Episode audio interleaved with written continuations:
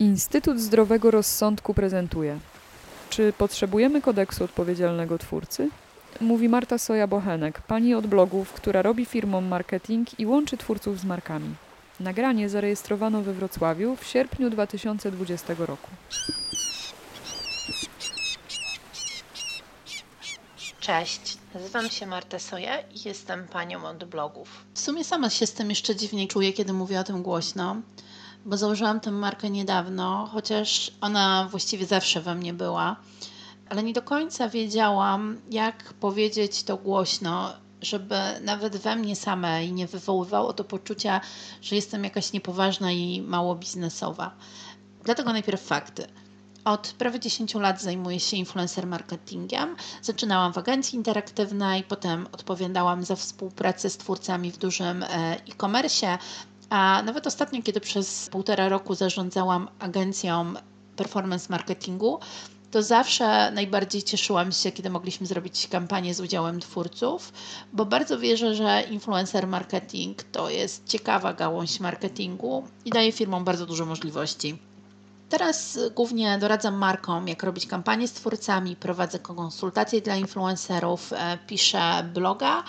Ostatnio opublikowałam cykl artykułów Serce i rozum twórcy, w którym influencerzy uchylają trochę tajników swoich mindsetów, co im pomaga iść do przodu, co robią, kiedy nie wychodzi, jak planują swoją ścieżkę kariery.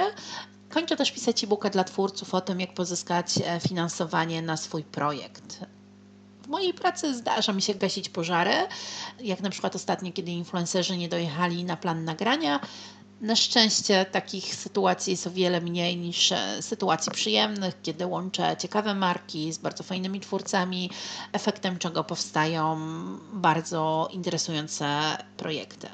Mam nadzieję, że w swojej szkolnej drodze każdy z Was miał chociaż jednego nauczyciela, który był pasjonatem, który rozbudził w Was miłość do chemii albo do literatury, dzięki któremu poszerzaliście swoje horyzonty i uzupełnialiście swoją wiedzę. Ja takich nauczycieli miałam i do dziś ich bardzo sympatycznie wspominam, chociaż od moich lat szkolnych minęło już trochę czasu. I myśląc o tym, co robię, chciałabym być kimś w rodzaju takiego nauczyciela, który pomaga, który inspiruje, który podsuwa dobre rozwiązania, który pomaga się rozwijać nie tylko twórcom, ale też markom, do którego zawsze można przyjść po pomoc i wsparcie i która jest taką ulubioną panią, ulubioną panią od blogów. To tyle o mnie. Bardzo chciałam podziękować twórcom Kont Spotkań, ludzi myślących, za zaproszenie. Jestem bardzo wzruszona, chociaż może to dziwnie brzmi, tym, że pomyśleli o mnie i tym, że kojarzę się w środowisku z osobą, której zależy na dobrych praktykach, bo tak jest. Ja uważam, że influencer marketing należy robić w sposób rzetelny, w sposób odpowiedzialny i taki, który nie robi światu czy innym ludziom krzywdy. No a niestety też mamy przykłady, że czasem się tak dzieje. Dobra, zacznijmy od pewnej hipotezy. Kiedy dziewczyny poprosiły mnie o przygotowanie nagrania na temat dekalog odpowiedzialnego twórcy, zacząłem się zastanawiać, czy taki dokument jest potrzebny. Po co właściwie miałby powstać, komu miałby służyć, kogo chronić i jeśli właściwie jest potrzebny, to dlaczego do tej pory nie został stworzony? W czyim miałby być interesie? Czy byłby bardziej w interesie samych twórców, czy może w interesie marek? Bo jeżeli w interesie marek, to może o jego powstanie powinny zadbać stowarzyszenia zrzeszające biznes, takie jak na przykład S A R albo Polskie Stowarzyszenie Rzeczników Prasowych. No bo mamy rok dwa tysiące dwudziesty, a ten dokument, o którym od, przynajmniej od kilku lat rozmawiamy, ciągle nie istnieje. Więc czy tak naprawdę jest on potrzebny? Jakiś czas temu Forbes przygotował ranking najbardziej wpływowych osób w polskim internecie. W pierwszej dziesiątce znalazł się youtuber, który opowiadał o, na początku koronawirusa opowiadał o tym, że wystarczy pić ciepłą wodę, żeby się z koronawirusa wyleczyć, i który ma na swoim koncie kilka innych nieciekawych akcji. Taka osoba znalazła się w pierwszej dziesiątce najbardziej wpływowych osób w polskim internecie. Więc może warto się zastanowić, co to jest ten mityczny wpływ. Jaki wpływ na ludzi, na swoich widzów, na swoich czytelników ma chłopak, który w popularnym programie T V N-u wrzeszczał na swoją dziewczynę, podczas eventu, robiąc salto, spadł na osobę z publiczności i uszkodził jej, uszkodził jej dysk w kręgosłupie, a na końcu opowiadał o tym, że ciepła woda zabija wirusa. Czy taki wpływ na ludzi powinni mieć influencerzy? Czy to jest świat, który chcemy budować? Czy to jest świat, w którym chcemy żyć? I czy to jest świat, z którego wszyscy chcemy czerpać korzyści, w którym chcemy mieć sprzyjające środowisko do tego, żeby żyć, żeby się rozwijać, żeby, no, żeby istnieć? Jaką przyszłość sobie, swoim dzieciom, naszym przyjaciołom, ich dzieciom, naszym rodzinom kreujemy, kiedy wkraczamy na drogę takiego wpływu? Drogę wpływu, która jest podważaniem nauki, ignorowaniem nadciągającej klęski ekologicznej, czy też widma pewnych zmian gospodarczych, które nie tylko przez koronawirusa na pewno, na pewno czekają nas w bliskiej, w bliskiej przyszłości. W walce o zasięgi mam wrażenie, że część twórców posuwa się do coraz dziwniejszych zachowań. Przykładem niech będzie film na TikToku, kiedy influencerka wysiada z samochodu, zostawia go na niskiej prędkości, a sama idzie obok i robi do, kamas- do kamery wygibasy. Oczywiście, jak się domyślacie, film ma bardzo dużo wyświetleń, i ja tylko się zastanawiam, jak bardzo przesuwają się granice bezpieczeństwa, jak bardzo przesuwają się granice logiki, jak bardzo przesuwają się granice tej właśnie odpowiedzialności za działania, które część twórców robi w sieci i które ewidentnie są nakierowane na to, żeby budować zasięg, żeby być szerowanym, żeby być komentowanym niekoniecznie pozytywnie, bo przecież jak o nas mówią, to nieważne czy dobrze, czy źle, ważne, ważne żeby mówili. Zastanawiam się, czy z tej drogi można jeszcze zawrócić. A jeśli można zawrócić, to jaka jest, jaki jest na to sposób, żeby to zrobić? I co ważne, czy, czy to się opłaci, bo przecież nie, może, nie możemy się oszukiwać, że część twórców żyje z tego zainteresowania, z tego, że jest o nich głośno, że mają te wyświetlenia, mają te kliki, to się przekłada na współpracę, to się przekłada na sprzedaż własnych produktów, więc czy zawracanie z tej drogi na pewno jest konieczne? Niedawno zrobiłam na grupie Blogerzy Brainstormują taką krótką ankietę na temat darów losu. Czy dzisiaj przychodzi ich mniej, czy firmy odchodzą od, od jednorazowych, kiepskich prezentów, takich, które są tylko po to, żeby były. Sami wiecie, że absurdalność takich prezentów potrafi być naprawdę zniewalająca. To są foliowe balony wysyłane pudełkami pełnymi styropianowych kulek, tylko po to, żeby bloger otwierając miał efekt zaskoczenia, bo balon wyskoczy na niego z pudełka. To są kilkumetrowe wiosła, tylko po to, żeby spróbować zrobić u blogera efekt wow. To są e, ciuchy z krótkich kolekcji wyprodukowane z poliestru. To są jednorazowe gadżety reklamowe. To jest całe mnóstwo rzeczy, które tak naprawdę poza chwilową radością, poza jednym zdjęciem na Instagramie, tak naprawdę mogą w sposób e, znaczący zaśmiecać naszą planetę. I to, co mnie w tej ankiecie uderzyło i co bardzo mocno pokazało mi, że to środowisko się zmienia, to było bardzo dużo głosów od twórców, którzy odmawiają przesyłek P R-owych, nie chcą ich przyjmować, nie godzą się na produkty, które ich nie interesują. Coraz częściej twórcy też zwracają uwagę na opakowanie, w jakim został produkt przysłany, jakość tego produktu, czy jest to jednorazowy, chwilowy gadżet, który nie ma większego sensu w ich życiu, czy może są to produkty praktyczne, które przez lata będą im służyć w kuchni, które przez lata będą ze sobą zabierać w podróże i które po prostu będą dawać im autentyczną radość z korzystania. I może jak sobie pomyślicie, że w ogóle nie ma to wszystko sensu, bo co zmieni trzydziestu blogerów, którzy nalegają na to, żeby opakowanie, w którym będą wysyłane kremy, było, było ekologiczne.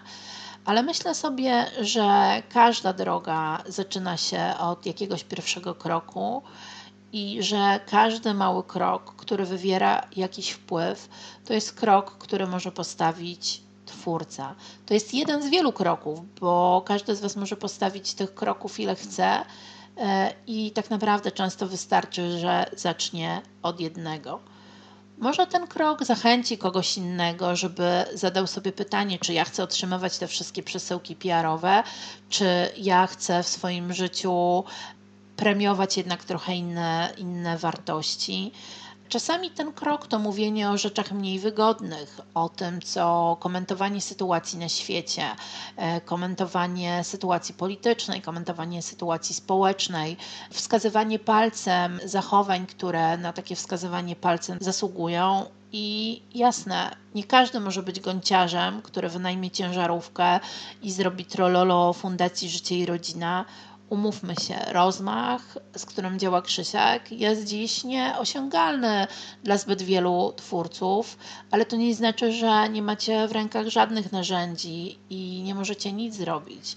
Być może dziś nie możecie wynająć ciężarówki, ale możecie być jak Rywka, jak Janina, jak zwierz popkulturalny i iść na manifestacje w obronie społeczności L G B T plus, czy głośno mówić o pewnych patologiach, które mają miejsce na świecie, zbierać podpisy pod ważnymi petycjami, bo macie, macie ten wpływ, macie ten influence, możecie być nośnikiem ważnych informacji, tak jak Łukasz Kiks, który pro, każdego dnia publikował informacje o, publikował, przepraszam, publikuje wciąż sytuację o e, rozwoju epidemii na świecie, który nie robi tego po to, żeby y, siać sensacje, ale po to, żeby dawać rzetelne źródło informacji w jednym miejscu. Bo oprócz tego, że podaje liczby zachorowań, osób przebywających w szpitalach, liczbę zgonów, podaje też informacje o tym, gdzie mamy zamknięte niebo, które kraje mają zamknięte granice, na których, w których państwach czeka nas obowiązkowa kwarantanna albo test na koronawirusa. I dzięki temu, że wykorzystuje swoje zasięgi do przekazywania informacji, jest takim hubem, dzięki któremu łatwo jest znaleźć interesujące fakty w jednym miejscu. Oczywiście ktoś powie: Marta, nie chcę iść na manifestację, nie czuję się mocny w wiedzy naukowej, żeby dzielić się informacjami o klęsce klimatycznej, która dzieje się na naszych oczach. Chociaż tutaj myślę, że jako środowisko twórców możecie się mocno wspierać. Mamy wspaniałych yy, Ole i Piotra z Crazy Nauka, którzy na pewno chętnie wesprą wiedzą fachową, pomogą zweryfikować źródła, podpowiedzą, gdzie szukać informacji. Mamy Janinę, która pewnie zawsze podpowie, co jest statystyką, a co tylko żartem. Macie wśród nas, wśród Was, jak wolicie, ludzi, którzy mogą pomóc i ludzi, którzy chętnie się tą wiedzą podzielą, więc każdy, kto mówi, że nie może nic zrobić, tak naprawdę może zrobić totalne minimum, czyli powiem coś może niepopularnego, ale milczeć na tematy, w których nie ma wiedzy, milczeć na tematy, w których nie masz wiedzy, a w których Twoja prywatna opinia może zrobić więcej szkody niż pożytku, która, w których Twoja prywatna opinia może tylko szerzyć chaos i wprowadzać do obiegu fake newsy.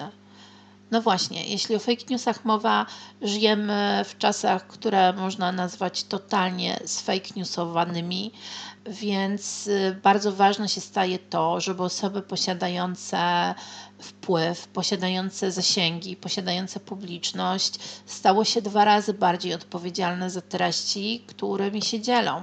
Czyli zanim klikniesz udostępnij, to przeczytaj, czym się chcesz podzielić.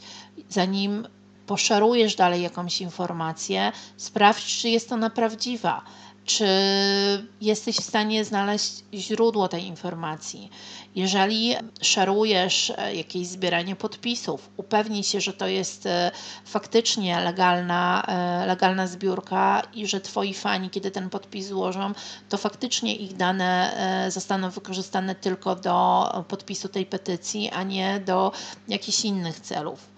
Tak naprawdę dziś można sparafrazować słowa autora Małego Księcia. Stajesz się odpowiedzialny nie tylko za to, co oswoiłeś, ale też za to, co udostępniłeś. No właśnie, bo jeśli o fake newsach mowa, to nie tak dawno jeden z twórców poszerował wpis o tym, że ciężarówki wywożące ciała w Bergamo, którym kilka miesięcy temu, którym to newsem kilka miesięcy temu żył cały świat, nie były prawdziwe, że to był fake news. Co ciekawe, kiedy kliknęłam na tą informację, okazało się, że ta informacja była prawdziwa, że źródło, które linkował, podawało faktycznie weryfikację tej informacji na podstawie geolokalizacji tych zdjęć i kilku innych faktów. Natomiast osoba, która to szerowała, po prostu kierując się tylko tym, że źródłem tego newsa był portal fake news, pomyślała, że to jest fake i dokładnie z taką informacją zamieściła to na swoim wallu. I teraz robię małą dygresję. Ja wiem, że każdy z nas albo wielu z nas chce być y, lubiany. I ja to rozumiem, bo ja też chcę. I bardzo długo biłam się z myślami, czy dzielić się z Wami y, tą informacją o influencerze, który opublikował fake newsa, y, bo ja się z tą osobą prywatnie znam. Boję się, że to wczoraj się jeszcze lubiliśmy, a dzisiaj się będziemy, a dzisiaj po prostu będzie mnie już lubiła mniej. Natomiast nie mówię Wam o tym po to, żeby tego twórcę piętnować, ale po to, żeby pokazać Wam, że nawet bardzo mądre osoby, czasami pod wpływem impulsu, czasami pod wpływem chwili tego, że chcą zrobić szybko, no mają tendencję do tego, żeby opublikować.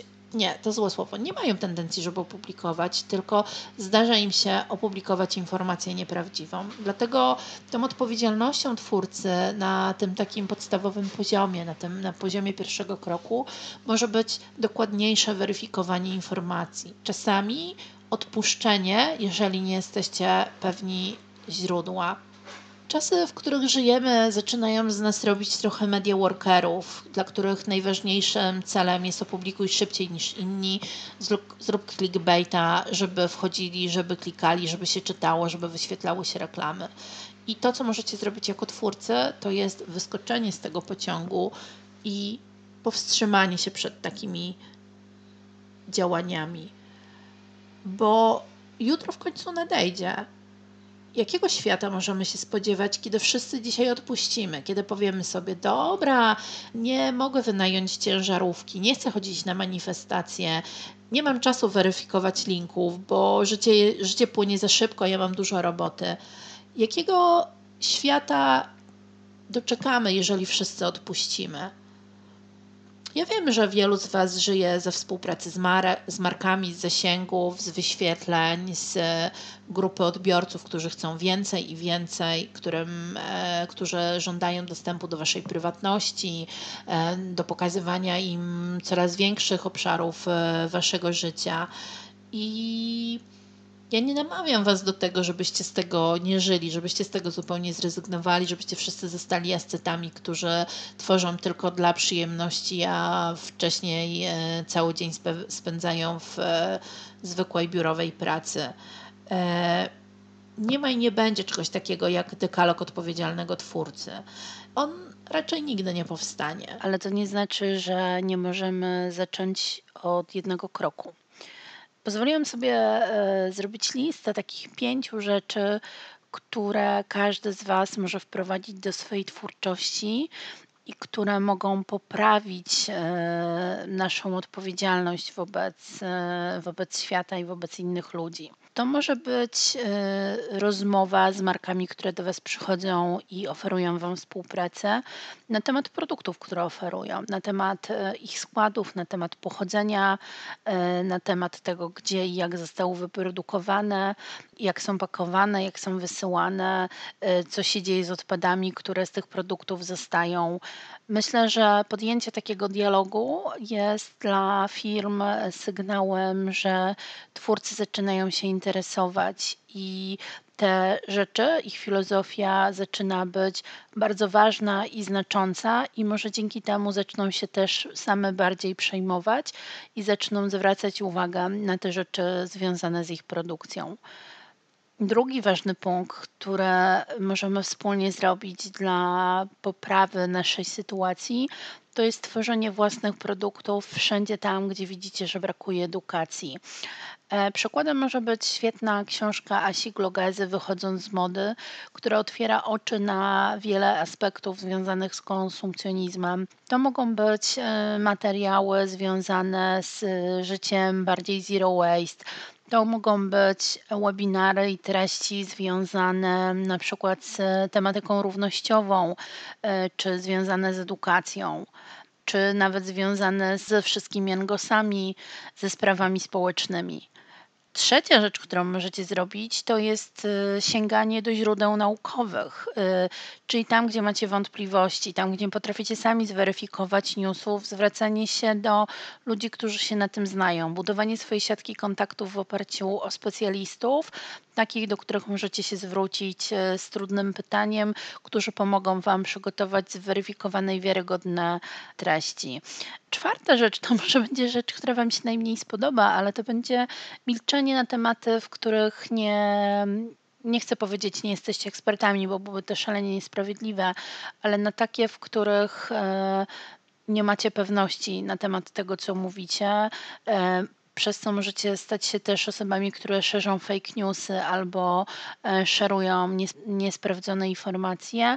Czasami jest lepiej nic nie powiedzieć, niż wpuścić w duży zasięg informację nieprawdziwą, którą ludzie też będą ochoczo powielać, nie zastanawiając się nad tym, czy jest prawdziwa, no bo przecież szerują je, ją od jakiegoś swojego ulubionego twórcy.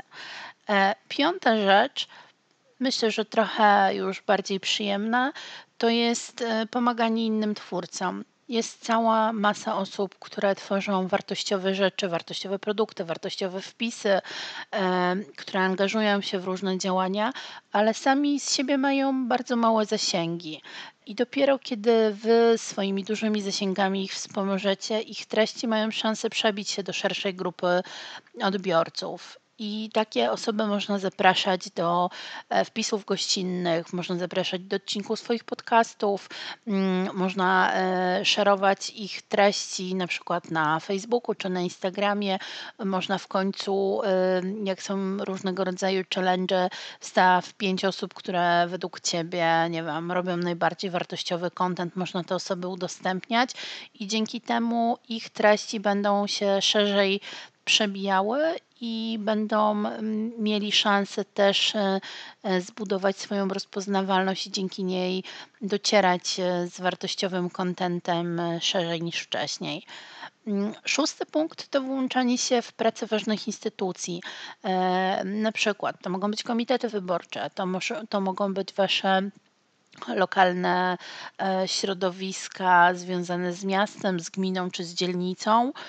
To mogą być organizacje społeczne, to mogą być organy na przykład Komisji Europejskiej, to może być branie udziału w różnych grupach warsztatowych na przykład, czy u Rzecznika Praw Obywatelskich, czy w różnych panelach związanych z ochroną środowiska, z edukacją, z edukacją dom, chociażby z edukacją domową i wszędzie tam, gdzie chcecie zmieniać i poprawiać, i poprawiać jakość. To jest tylko takich sześć pomysłów, które na szybko przychodzą mi do głowy, a na pewno jeśli zastanowilibyśmy się i zrobili sobie burzę mózgów, mogłoby ich być o wiele, wiele, wiele więcej i liczę na to też, że jeśli przesłuchacie ten podcast, to chętnie się ze mną podzielicie, jakie jeszcze macie pomysły na to, żeby jako twórcy działać na poprawę tej odpowiedzialności całego środowiska influencerskiego. Jestem realistką i ja wiem, że garść zapaleńców nie zmieni całego świata, ale wiecie co? Wiecie, dlaczego nie spotykamy się na żywo? Bo prawdopodobnie jeden człowiek zaraził się wirusem od nietoperza. Jeden człowiek. Potem od niego zaraziło się kilku innych ludzi, kolejnych kilku, kilkunastu, kilkudziesięciu, kilkuset, kilka tysięcy. I dziś zamiast spotkać się w Trójmieście, spotykamy się przed monitorami swoich komputerów. Ale to jest wbrew pozorom też dobra wiadomość, bo jeśli zarówno choroba, jak i idea może się rozprzestrzeniać, to jeśli dzisiaj będzie nas kilka osób, a potem będzie nas kilkanaście, potem kilkadziesiąt, kilkaset, kilka tysięcy, to właściwie za kilkanaście lat możemy przetoczyć przez świat taką pandemię dobra i właśnie tej mitycznej, no może nawet nie mitycznej, tylko prawdziwej odpowiedzialności.